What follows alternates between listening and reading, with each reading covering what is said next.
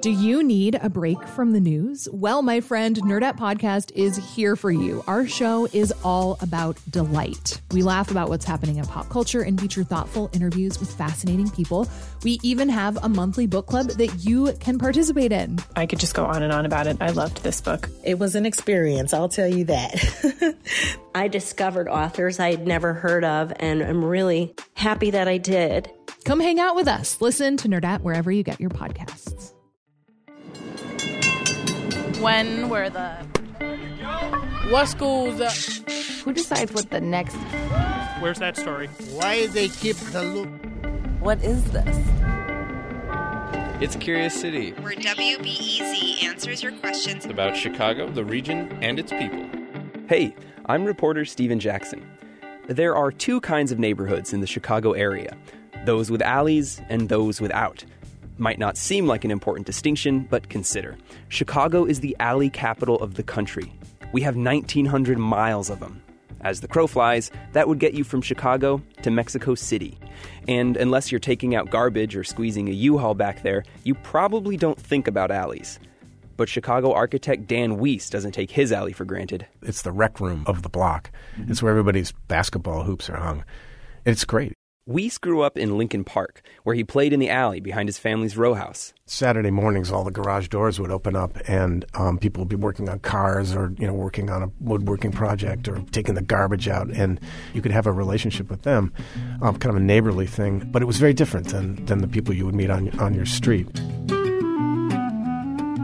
Weiss doesn't play in the alleys anymore, so he says, but he is curious about them. Question was um, where do the alleys that, that exist in Chicago, who mandated them? Um, like, basically, why are they there? So, the short answer to the question is by 1830, it was so commonplace to use alleys in laying out new towns that the General Assembly simply expected it to happen in Chicago. This is Dennis McClendon. I call myself a Chicago geographer and historian. McClendon says in the early 1800s, Illinois wanted to encourage business and land sales. The state wanted the Chicago surveyor to get things right, so it required him to include, quote, town lots, streets, and alleys. Why were alleys so important to legislators? If only I could find someone who researches alleys. My name is Michael Martin, and my research interest is alleys. Martin's a professor of landscape architecture at Iowa State University. He says alleys date back to Roman times, but Americans started building alleys on a massive scale as they expanded west. So let's rewind to the 1700s. America was young and had hardly touched anything west of the Ohio River. There's just this one thing you can do without having to go and explore all of it is just to lay a grid over that giant swath of land and sell it to pioneers. This land ordinance of 1785 divided the western United States into square townships. Then each township was split into smaller and smaller sections. That leads to towns having square blocks, you know, 16th of a mile square blocks, and then ultimately the alley inside of that block. So the big picture is gridded westward expansion naturally led to blocks with alleys. Dennis McClendon has another theory for why alleys were big in the West. On the frontier, lots of city folks owned horses. Well, the horse has the the inflow and outflow uh, problems. You have to bring in a lot of hay, you have to muck out a lot of manure. And to keep the muck off the streets, city planners were highly motivated to build alleys. Martin says that makes sense. Yes, alleys were good for dirty stuff. At a time without indoor plumbing or garbage trucks, people kept their waste back in the alley, away from living quarters. This is one of the reasons why alleys have this kind of dark and uh, nasty reputation. You know, they were they were very much the kind of grimy service part of daily life, and so it wasn't expected that this would be a well maintained landscape. It was kind of a landscape of uh, raw utility. So, because of the land grid and for reasons that smelled terrible, alleys spread through Chicago and nearby towns. But things started to change in 1869. That year, Frederick Law Olmsted, the father of landscape architecture, laid out Riverside on the outskirts of Chicago. Well, it was the outskirts back then. Today, it's in the near west suburbs. Riverside was the first planned suburb in America and the beginning of the end for alleys. Constance Guardi from the Riverside Historical Commission walks me around town. She says Olmsted wanted a community for the future, a combo of countryside peacefulness and urban luxury. The streets are wide and windy and lined with trees. The plan was so that it would meander rather than, you know, that hustle and bustle. Big houses sit back from the street behind lush, rolling lawns, and there's no alley in sight. Do you think that it was a difficult choice for the planners of Riverside to leave alleys out? No. I, the plan was, I don't think, would have even considered alleys. I mean, I've never liked alleys. Really? Uh, no. Tell me, tell me about your. And I'll tell you why I didn't like alleys. They they were dirty. For years, Riverside was just odd. Other suburbs that popped up around it, like Berwyn and Cicero, followed Chicago's lead, with alleys and a grid. Look at a map today, and Riverside is a squiggly green island in a sea of squares. But Olmsted's plan for Riverside was ahead of its time.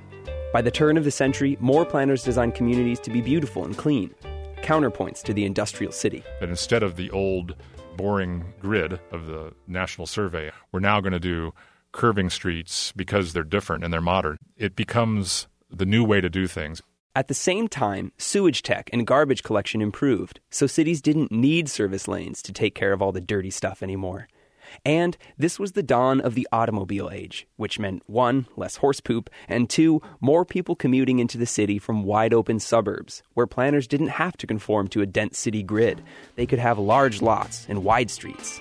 And so the street is the main thing. We now have, have street design accommodating all of the utilitarian needs of the neighborhood. Over time, Chicago stopped expanding, and the divide I mentioned earlier got solidified. New places sprang up without alleys, while the city and the oldest suburbs were left with alleys they'd built decades earlier. So, what to do with Chicago's inherited alleys? For one, the city's repaving them to prevent runoff and flooding. And there's a group sponsoring parties in downtown alleys to test if they could become social spaces. For questioner Dan Weiss, who always liked hanging out in alleys, it's nice that they're finally getting some attention. It's interesting to see how the city has has kind of accepted that thing with a certain rationale, and then it's really kind of just changed over time. It hasn't become irrelevant. You know, the way people kind of inhabit their, their city adapts to this reality, to this physical reality. This story was reported by me, Stephen Jackson. Support comes from the Doris and Howard Conant Fund for Journalism.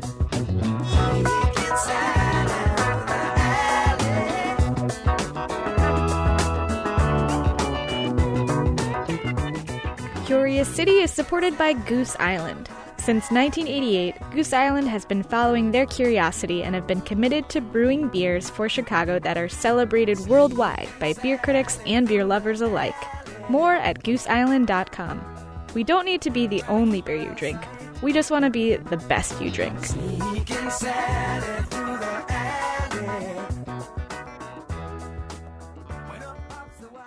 Next time on Curious City. Illinois is the second flattest state in the country. But you wouldn't know it from the way Chicago suburbs are named. Highland Park, Arlington Heights, Mount Prospect, Prospect, Prospect Heights, Heights, right? Palos Heights, Chicago Heights, Barrington Hills, uh, Palos Hills, and then there's Rolling Meadows. Um, the reasons behind Chicago's flatness complex. That's next time on WBEZ's Curious City.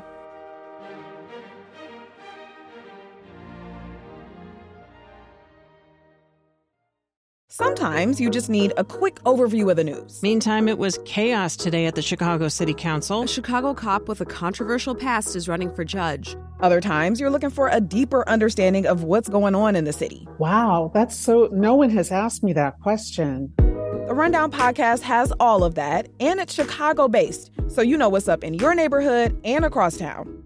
Listen to The Rundown wherever you get your podcasts or at wbez.org slash rundown.